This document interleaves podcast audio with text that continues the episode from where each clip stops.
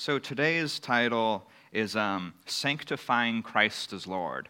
That's an interesting sentence that we see in 1 Peter 3.15, in the NASB at least.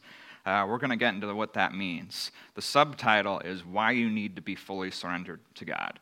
But before we get into it, let's open in prayer.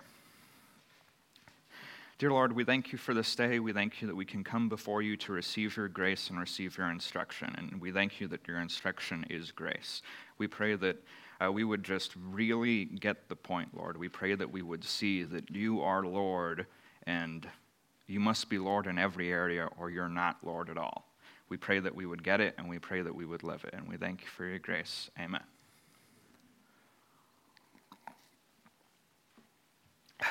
All right.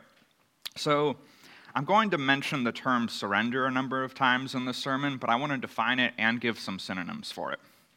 So, defining what I mean by full surrender. So, I mean resolving to obey God in everything, just like Stephen talked about. If you're not resolved that you're going to obey God in everything, then you're not surrendered to God. You're still Lord of your life if you if you pick and choose which areas you obey in and which areas you don't, you are Lord of your life. You are not surrendered to Christ. Christ thinks that because he's God, he's also Lord, and he's right. So, just for definition, I mean resolving to obey God in everything, regardless of cost. But I don't mean that you're going to succeed in that every time. I don't mean being perfect. None of us are going to be perfect in this life. You're still going to fail.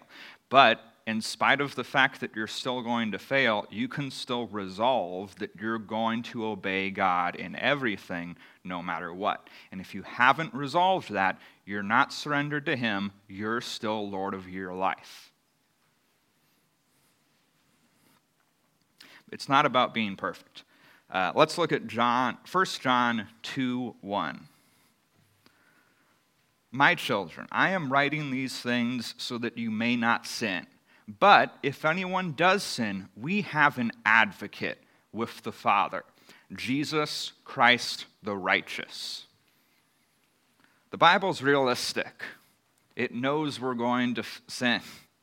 It knows we're going to fail at our resolves at least from time to time. But there's still a huge difference between having the resolve and failing and not having the resolve at all. And that's a very important difference. Very important.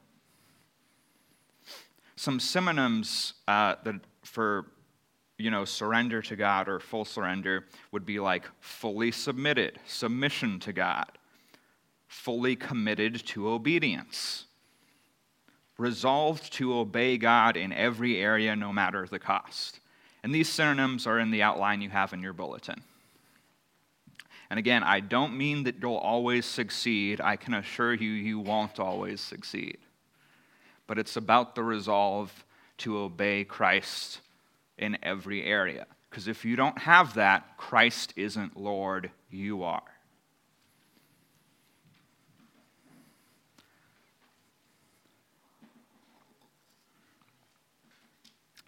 So I have a twofold premise for this sermon now that we've defined that.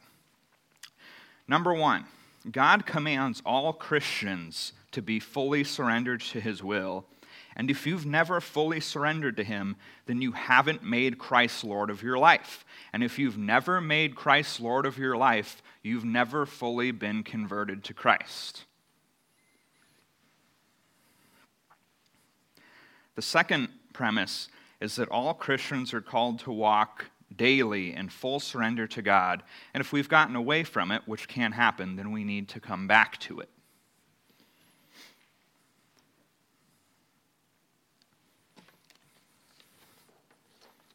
But we'll explain these premises a bit more fully as we get into it.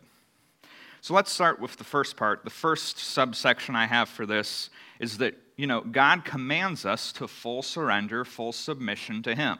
So let's just show a few verses that show that. Let's look at 1 Peter 3:15 in the NASB. But sanctify Christ as Lord in your hearts, always being ready to make a defense to everyone who asks of you to give an account for the hope that is within you, but with gentleness and respect. Sanctify Christ as Lord in your hearts. What does that mean? Does Christ need sanctified? I thought he was perfect. Sanctification or sanctifying means to set aside as holy. Holy means set apart. So, setting apart. We're to set apart Christ as Lord in our hearts. There can only be one Lord in your heart it's you or it's Christ. And we are to set Christ aside as Lord in our hearts. Commanded. Let's look at Romans 12, verse 1.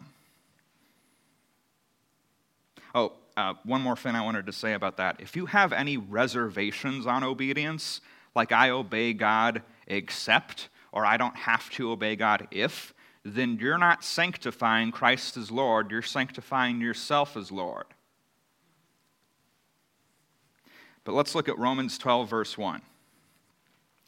I appeal to you, therefore, brothers, by the mercies of God, to present your bodies as a living sacrifice, holy and acceptable to God, which is your spiritual worship. If you have reservations on obedience in any area, then how can you call that offering your body as a living sacrifice? Exactly. You can't. A sacrifice is something you've given up. If you haven't given up your life, it isn't a sacrifice. Christ believes Christ is Lord, and Christ is right about that. And we need to acknowledge him as such. Let's look at Ezekiel 18, verse 30. So this is, you know, Ezekiel talking to Israel. Therefore, I will judge you, O house of Israel, well, talking on behalf of God to Israel. Therefore, I will judge you, O house of Israel, every one according to his ways, declares the Lord God. Repent and turn from some of your transgressions, lest iniquity be your ruin. Oh, no, wait, I misread it. Turn from all of your transgressions. You don't get to pick and choose. Christ is Lord, and he commands you to turn from all of your transgressions.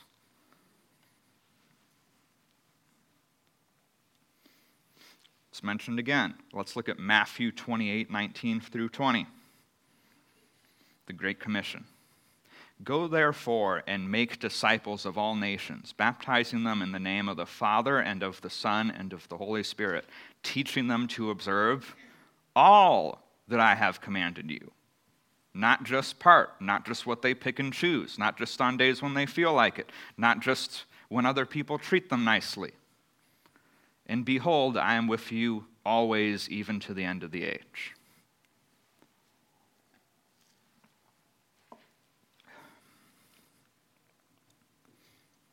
And let's look at lastly uh, Matthew 5, verse 19. Jesus speaking. Therefore, whoever relaxes one of the least of these commandments and teaches others to do the same will be called least in the kingdom of heaven. We don't get to ignore one of God's commandments, we don't get to pick and choose. But whoever does them and teaches them will be called great in the kingdom of heaven. So I think it's pretty clear God commands full submission to Him.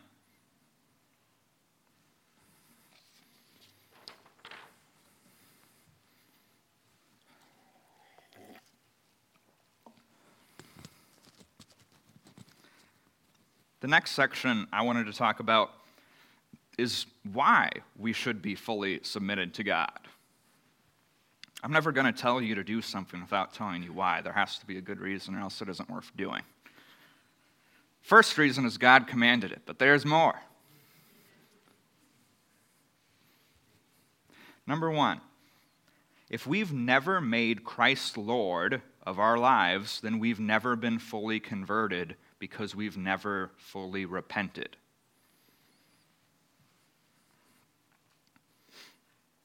So, you know, repenting is part of the gospel. Peter and Jesus and others frequently said, repent and believe. That's conversion. You need Christ to be fully Lord and fully Savior. You're not any bit Savior of you, it's entirely Him, and you can't be any bit fully Lord. That must be entirely Him. And if you don't have that, you haven't been fully converted to Christ. Christ's call is to repent and believe. Let's look at that just a little bit briefly. Mark chapter 1, verse 15. And saying, The time is fulfilled and the kingdom of God is at hand. Repent and believe in the gospel.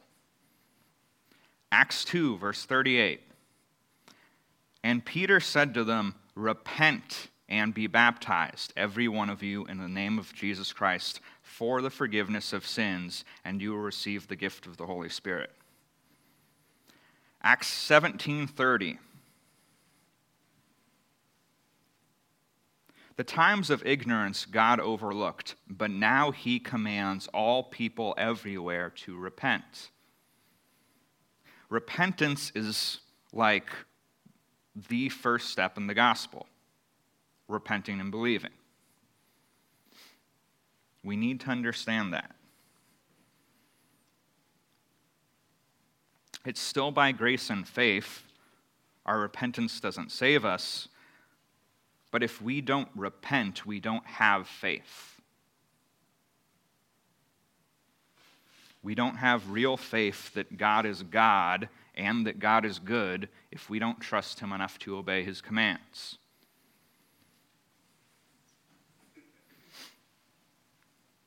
Number two, if we're not fully surrendered, if we're not fully submitted, we won't really be growing in the Lord. So I'm going to talk about this a bit later in the sermon when I talk about my personal experience with this and my personal testimony. Um, but it's kind of ridiculous to expect to be growing as a Christian if you're not submitted to God. I would encourage you to expect to not grow if you're not submitted to God. I would compare it to expecting to grow in a marriage while living in an affair. Christ is uh, God, He's to be worshiped. We are to worship God and have no idols before Him. Idolatry, or worshiping idols, including ourselves, is spiritual adultery. And expecting to grow in God while we're Lord of our life is like expecting to grow in your marriage while you're living in an affair. It's ridiculous. It's absurd. If you wanted to grow in your marriage, you should stop the affair. That's the first thing you need to do if you want to grow in your marriage and you're living in an affair.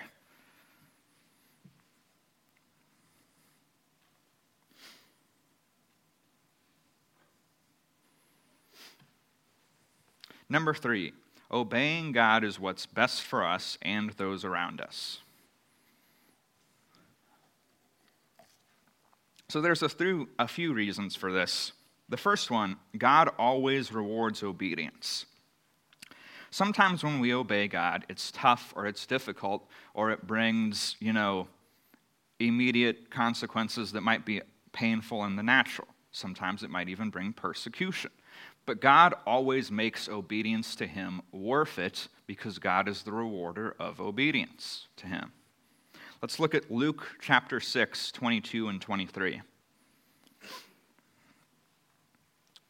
Blessed are you when people hate you and when they exclude you and revile you and spurn your name as evil on account of the Son of Man.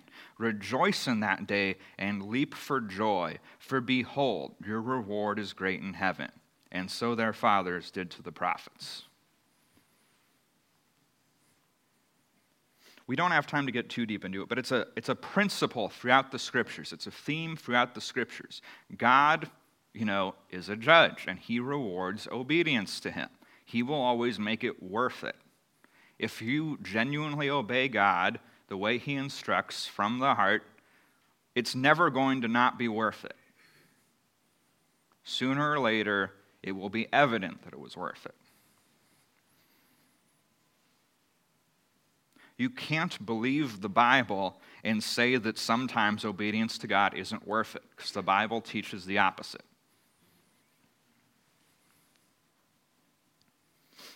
But not just that, our obedience or disobedience can affect those around us. When David, um, as king of Israel, was walking in obedience, things would tend to go well for Israel. And, you know, some of his more major disobedience really affected Israel. As a result of um, committing adultery with Bathsheba and killing her husband, there ended up being civil war in Israel because of him and his son. Don't think that your obedience or disobedience affects only you. That's a lie. It always affects those around you as well as you.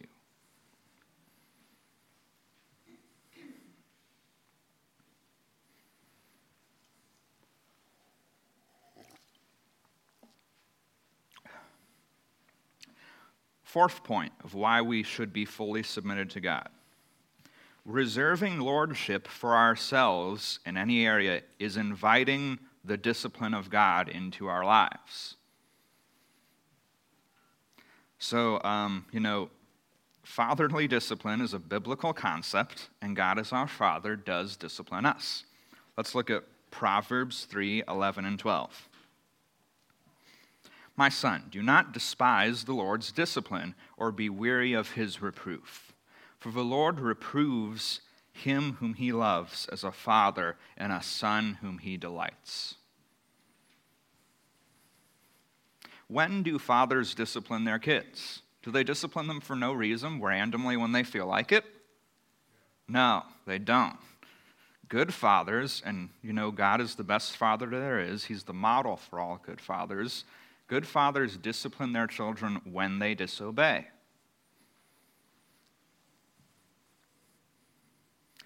And by reserving lordship for ourselves, by um, refusing to submit to God, we're inviting God's discipline into our lives. There's some biblical examples. I want to look at two of them. Uh, we're not going to look up the passage because it's kind of long, but Jonah.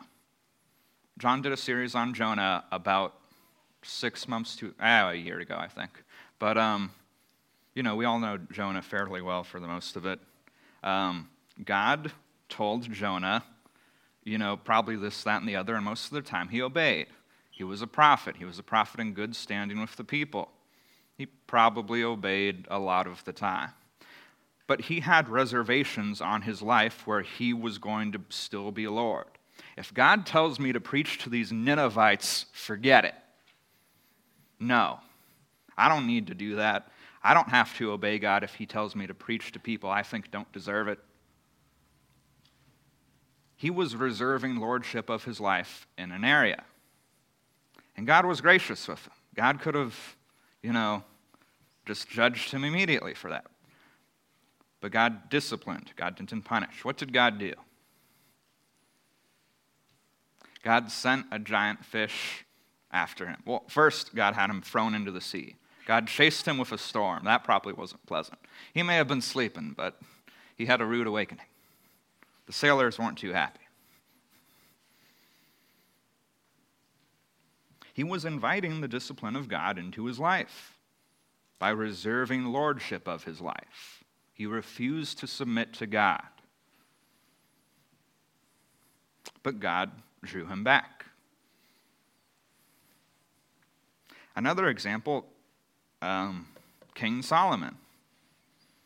You know, King Solomon obeyed God in most everything, or set out to, except for the rules for kings about not going to Egypt to get many horses, not acquiring too much gold, and not acquiring too many for, not acquiring foreign wives. He's like, I'll obey God, except in these three things. And the, those three things, especially the foreign wives one, was his downfall. They drew his heart away from God.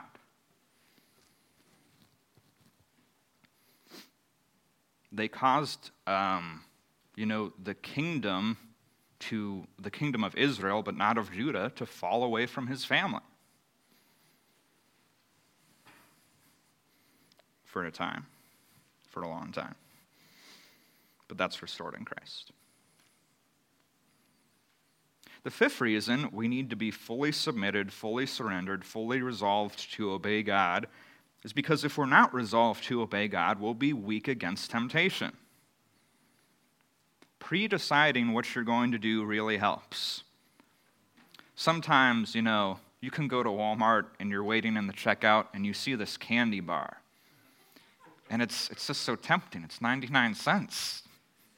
I already had all my calories and then some, but Reese's. And if I pre decide the Reese's is there, it's 99 cents. I've had all my calories. It's much easier to say to no to temptation if you've pre decided that you're going to than if you haven't. Let's look at Daniel chapter 1, verse 8. So, you know, Daniel was a captive from Israel that was brought to Babylon.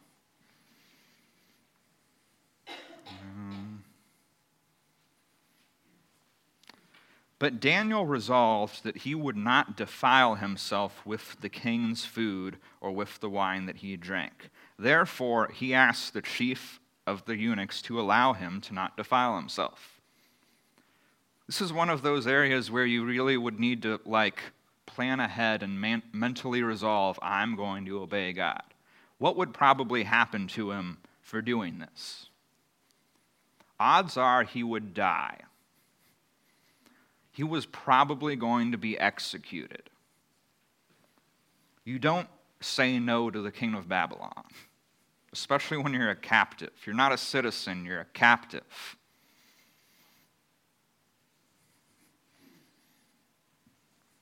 he resolved that he was going to obey God instead of the king of Babylon. And that's going to take some resolve. And his resolve strengthened him so that when temptation came, he didn't give in. There were at least two times in his life where he was going to be executed for following God, and he decided he was still going to follow God. So, fully surrendering to God, which is the call for all Christians, all Christians are called and commanded to do that, fully resolving to obey God strengthens us against temptation.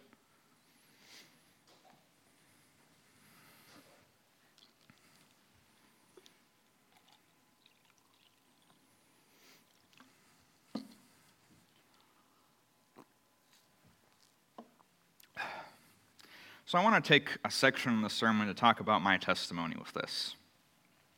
So I grew up uh, in the church, but I grew up never being taught that you need to be submitted to God or fully submitted to God. It wasn't like taught that you don't have to, it was just never taught that you do have to. So I kind of just, you know, never thought about it. I, so I had various sins I would justify. I'm like, well, that's okay because of this. But I didn't think of myself as a disobedient Christian.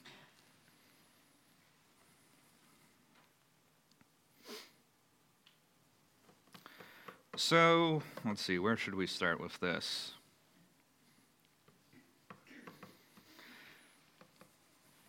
So, when I was 15, I basically lived for the enjoyment of sexual sin. That was like why I got up in the morning. That was my chief hope of happiness in life was to watch more porn. That wasn't, you know, very surrendered to God. um, I was cool with obeying God in every other area, but I thought, you know, this one, it's mostly fine. It's just one area, and I kind of obey God in it. I don't commit idolatry. I, I, I, I don't live in an affair. I don't commit fornication. It's fine. It's okay, whatever. And I, I really believed that, and I didn't think of myself as a disobedient person. But eventually, God pursued me and defeated me in that. So it's kind of miraculous. Um, I didn't start to find sin disgusting. In fact, I was growing more and more okay with it. Like, I used to feel guilt for it, and then I started to feel okay that I didn't feel guilty about it. My heart was being hardened. And eventually, like miraculously, God just caused me to stop enjoying it. And I, to this day, I can't explain how that happened. I didn't find it disgusting. I didn't think God was worth obeying. not in every area. I just started to not be able to enjoy it. And I couldn't even be happy in life.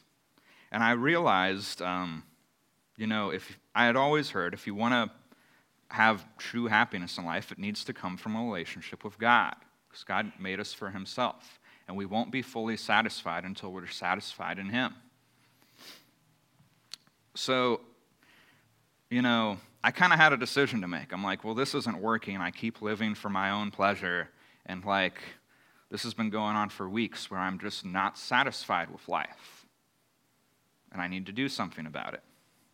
And so it seemed crazy to me at the time, but I decided I guess I have nothing left to do but to decide to obey God and give up living for porn and pursue a relationship with Him. That radically changed my life. That is the best decision I ever made. I would say I wasn't really converted before then because I had never made Christ Lord of my life. Until then, I had never actually been growing in the Lord, hardly. After that, I started growing immediately, like pretty quickly by comparison because you shouldn't expect to be growing if you're not submitted to God, if you're not resolved to obey Him in everything. If Christ isn't Lord of life, don't expect to grow. And if you're not fully resolved to obey God in everything, Christ isn't Lord of your life.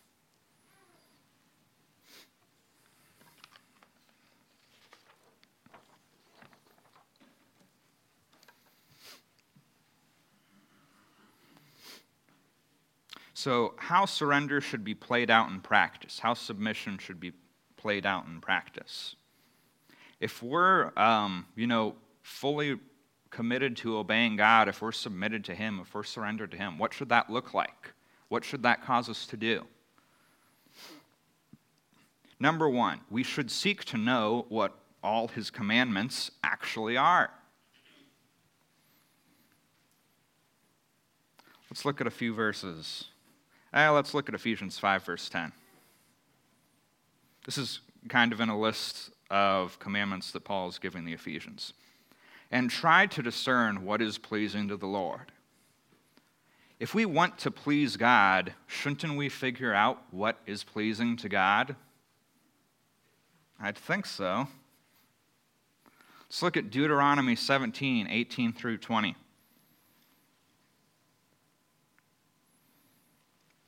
And when he sits, okay, so this is um, in Deuteronomy 17.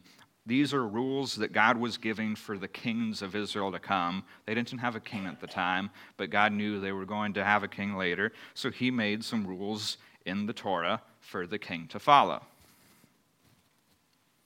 And when he, the king, sits on the throne of his kingdom, he shall write for himself in a book a copy of this law approved by the Levitical priests.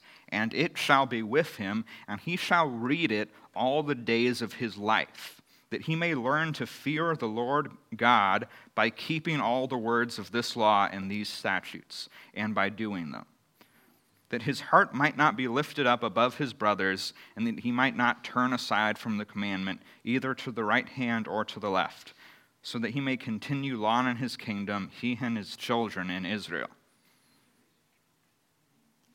he was supposed to have, you know, his own copy of God's word, which may have was harder to come by in those days. They didn't have as many copies as we do.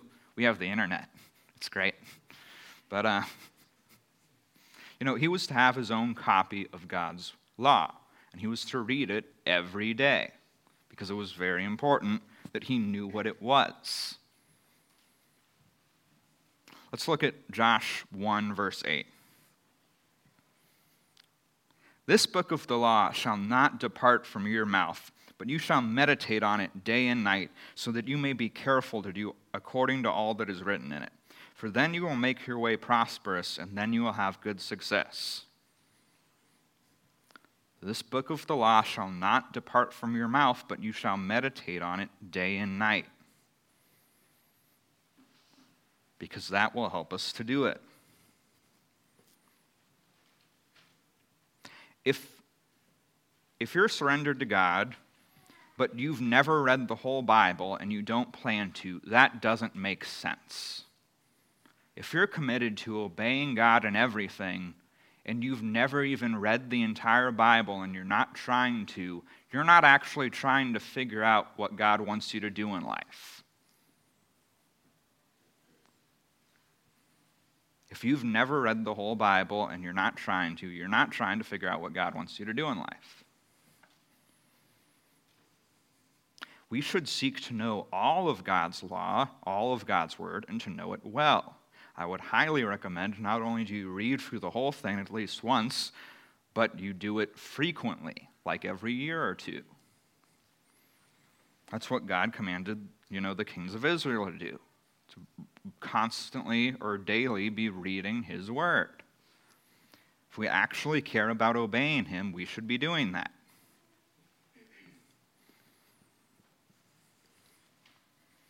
The second way uh, surrender and submission should be played out in practice. If we have besetting sins, we should be seeking help in growing out of them. Let's look at Hebrews 12, verse 1. Therefore, since we are surrounded by so great a cloud of witnesses, let us also lay aside every weight and the sin which clings so closely, and let us run, the, uh, run with endurance the race that is set before us. So, what does this mean? It's not talking about sin in general. Well, I think it's talking about specific sins. Because we all tend to have a few sins, this one or that one, that clings closely to us personally. I've never met a Christian who didn't have like one particular struggle that they struggled with more than other things. We all have that one sin that clings closely. It's different for different people.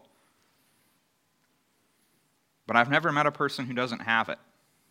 We are to set that aside, and we, are, we should seek help with that. That's not an easy thing to do.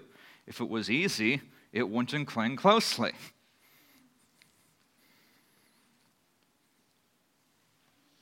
The NASB says the sin which so easily entangles us. We all have certain sins that are certain sin which easily entangles us.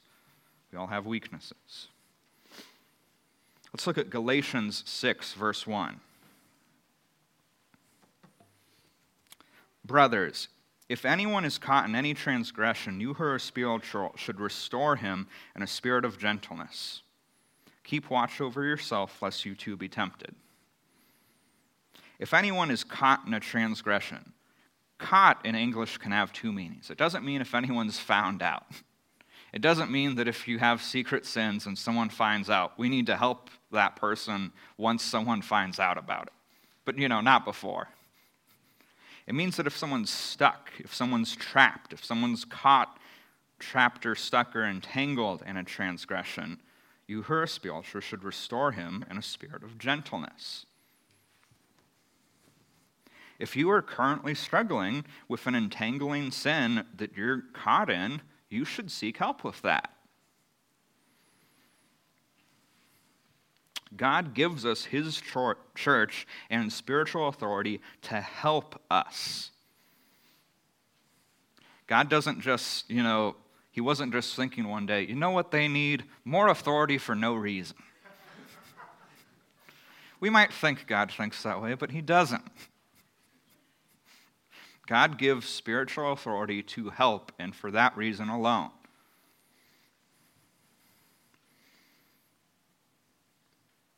if we're not listening to spiritual authority, we need to examine our view of spiritual authority or examine whether or not we're actually submitted to God.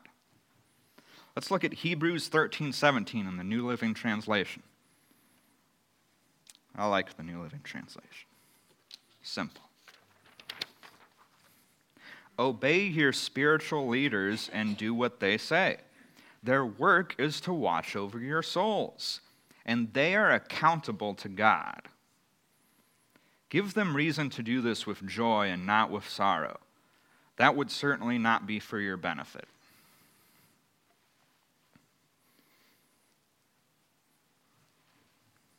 You know, we all have battles in our sanctification that are tough. Most everyone has or has had at some point a sin which easily entangles them. But God gives us resources for that. We don't have to fight that battle alone. We can seek help. So, the second way surrender and submission should be played out in practice is if we have besetting sins, we should seek help in growing out of them. Third thing, we must be submitted to the Holy Spirit. So, I'm not going to get too deep into this, but you know, the Holy Spirit does speak to us. He'll never contradict the scriptures. If you hear something you think it's the Holy Spirit, but it contradicts the scriptures, it isn't the Holy Spirit. You can bet on that. But, you know, if we think we're submitted to God and the Holy Spirit tells us to do something and we don't do it, guess what? That's not submission to God. So we, we must be submitted to the Holy Spirit. And the fourth thing, the fourth way full submission should be played out, is we will repent when we sin. You will sin. We all sin. Don't think that you're going to do perfect. When we sin, we will repent, and we'll repent soon after we sin. If we're letting sins go on unrepented of for days or weeks at a time, that's a huge problem. That reveals a heart problem. I would say that's good reason to consider whether or not you actually hold Christ as Lord. If you're willing to dethrone Christ as Lord for weeks at a time, that's bad. That's not a good sign for how you're doing spiritually. The mark of a true Christian is that they repent. Christians are those who repent and believe. The righteous falls seven times and then rises again. It's not literally seven times. I fell more than that. You know, let's not go into that. But uh, seven means perfection. The righteous falls perfectly. that means he falls a lot. Um, being, you know, Christianity is about repentance. Christianity is about the fact that we aren't perfect and we can't do perfect. Christianity is about Christ's grace. The mark of a Christian is that they repent. I want to talk about something else in regards to this. Um, we should repent, you know, soon when we sin. But David's biggest problems in his life came out of a season where he was living in unrepentant sin. When he committed adul- adultery with Bathsheba and murdered her husband so that he could take her for his own wife, I think he didn't repent for, of that for like a year. Because Nathan didn't confront him until the child was born that he got Bathsheba pregnant with. He had acknowledged sin in his life, that he was acknowledging, and like you can't just not know that you committed idolatry and killed someone. That's not a sin out of ignorance. He knew this was happening. He acknowledged it, and he had acknowledged unrepentance for like a year.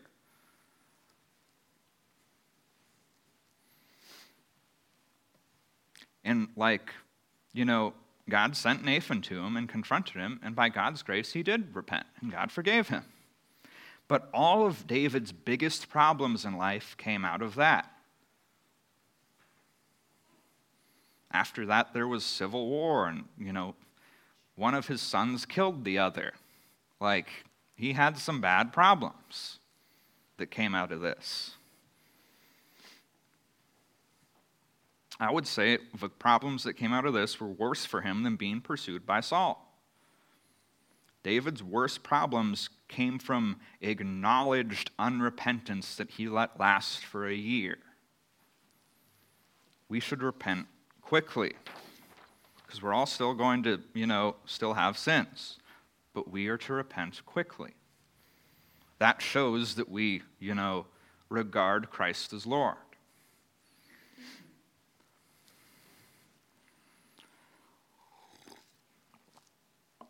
So the last um, section of this I call dealing with objections to surrender, dealing with objections to submission, dealing with objections to making Christ Lord of your life.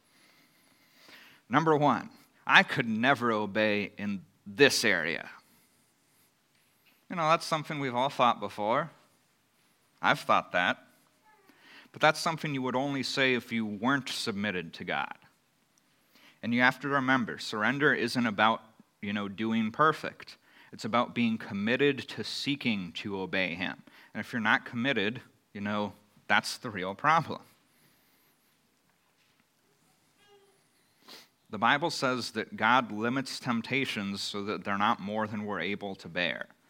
You can't say, I could never obey God in this one area. What you should say is, I really don't want to and don't plan on obeying God in this one area.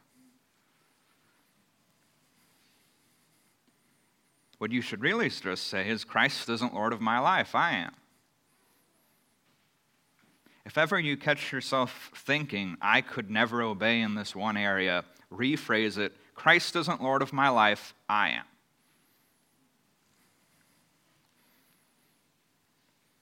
You know, uh, the next one I could never obey God if such and such happened. That's just reserving lordship. That's like Jonah. I'll obey God in everything, but goodness, telling the Ninevites about God? No. I couldn't do that. He was just reserving lordship.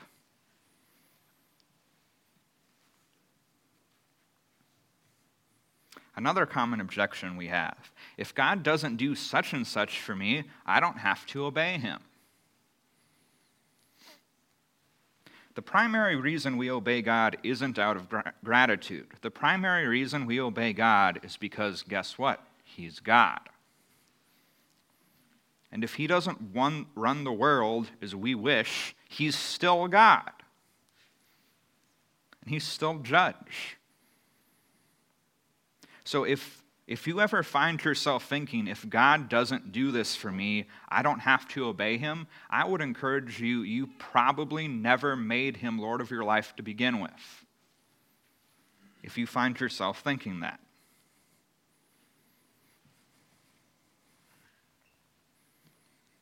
God is God, and we obey him because he's God. Another common objection we have it's just one area, I'm still pretty obedient. That one's real easy to slip into. King Saul, the first king of Israel, he had that one. Um, this is a bit of a long passage, but it's not too long. Let's read 1 Samuel 15 1 through 23. And Samuel said to Saul, The Lord sent me to anoint you king over his people Israel. Now, therefore, listen to the words of the Lord. Thus says the Lord of hosts I have noted what Amalek did to Israel in opposing them on the way when they came up out of Egypt. Now go and strike Amalek and devote to destruction all that they have. Do not spare them, but kill both man and woman, child, infant, ox and sheep, and camel and donkey.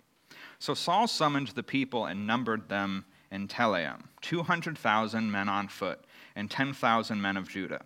And Saul came to the city of Amalek and lay in wait in the valley. And Saul said to the Kenites, Go, depart, go down from among the Amalekites, lest I destroy you with them.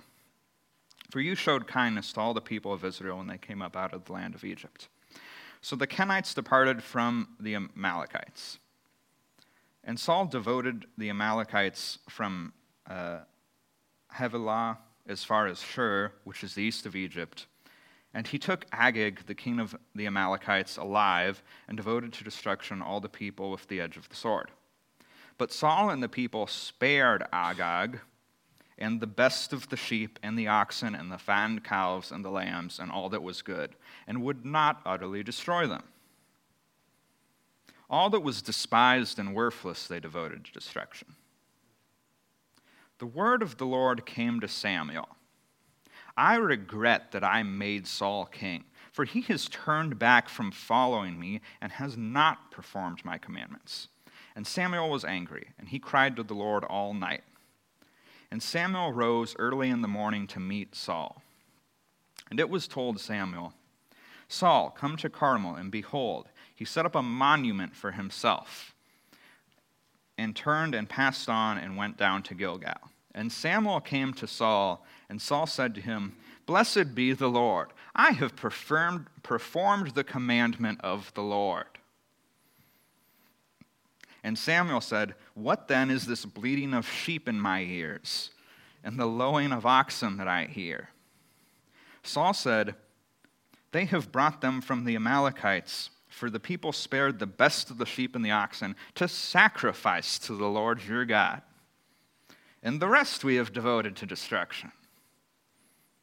I'm still pretty obedient. It's just this one area. In fact, it's actually for God. Why might they want to do this? Well, you know, as part of the Mosaic law, when you had a sacrifice to God that was like an animal, you would still get to eat it. So, you know, it works out well for them too. So Saul said, They have brought them from the Amalekites, for the people spared the best of the sheep and the oxen to sacrifice to the Lord your God, and the rest we have devoted to destruction. Then Samuel said to Saul, Stop, I will tell you what the Lord has said to me this night. And he said to him, Speak. And Samuel said, Though you were literal in your own eyes, and you are not, are you not the head of the tribes of Israel? The Lord anointed you king over Israel. And the Lord sent you on a mission and said, Go devote to destruction the sinners, the Amalekites, and fight against them until they are consumed. Why then did you not obey the voice of the Lord? Why did you pounce on the spoil to do what is evil in the sight of the Lord? But Saul said to Samuel, I have obeyed the voice of the Lord. I have gone on the mission which the Lord sent me, and I have brought Agag, the king of Amalek, and have devoted the Amalekites to destruction. But the people took the spoil and the sheep and the oxen and the best of the things devoted to destruction to sacrifice to the Lord your God in Gilgal. And Samuel said to him, Has the Lord great delight in burnt offerings and sacrifices, as in obeying the voice of the Lord?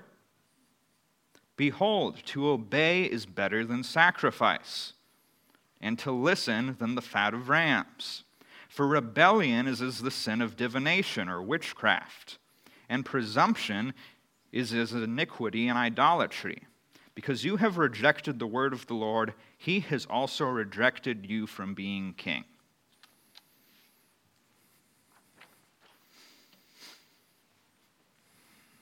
But that's an easy habit to fall into, telling yourself it's just one area, I'm still pretty obedient. But that's not true obedience. Another one it's easy to fall into. It's not sin because it technically doesn't match the word for word description. You know, um, if I just apologize, it doesn't matter that I'm still bitter in my heart. I forgave them. That's a lie we tell ourselves.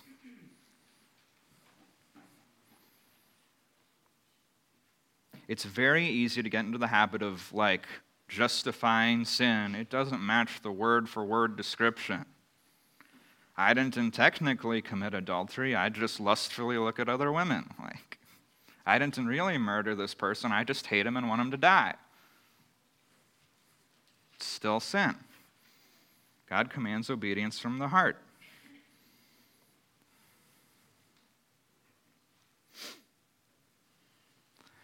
We'll wrap this up quickly. The next objection we commonly have it's just this season and then I'll repent. That's really easy to fall into. I told myself that all the time. That didn't go so well for Saul. That didn't go so well for David if he thought that. I would highly discourage thinking that. It's, you know, Res- being Lord of your own life is still inviting the discipline of God. It's not recommended to do for any season of life. The last uh, objection I want to address, this one we have multiple types. I don't have to if. Like, I don't have to forgive others if they don't apologize. That's not what the Bible says. I don't have to submit to authority if I don't agree with it. That defeats the whole purpose, though. But we still think that, don't we? If others don't serve me, I don't have to serve them because God's a God of justice and He wants life to be fair, right? Don't go justifying disobedience to God's word with God's word. That's just proof that you don't consider Christ Lord. You consider yourself Lord. So if you're holding on to any one of these objections and you're not repenting of it, you're not walking in submission to God.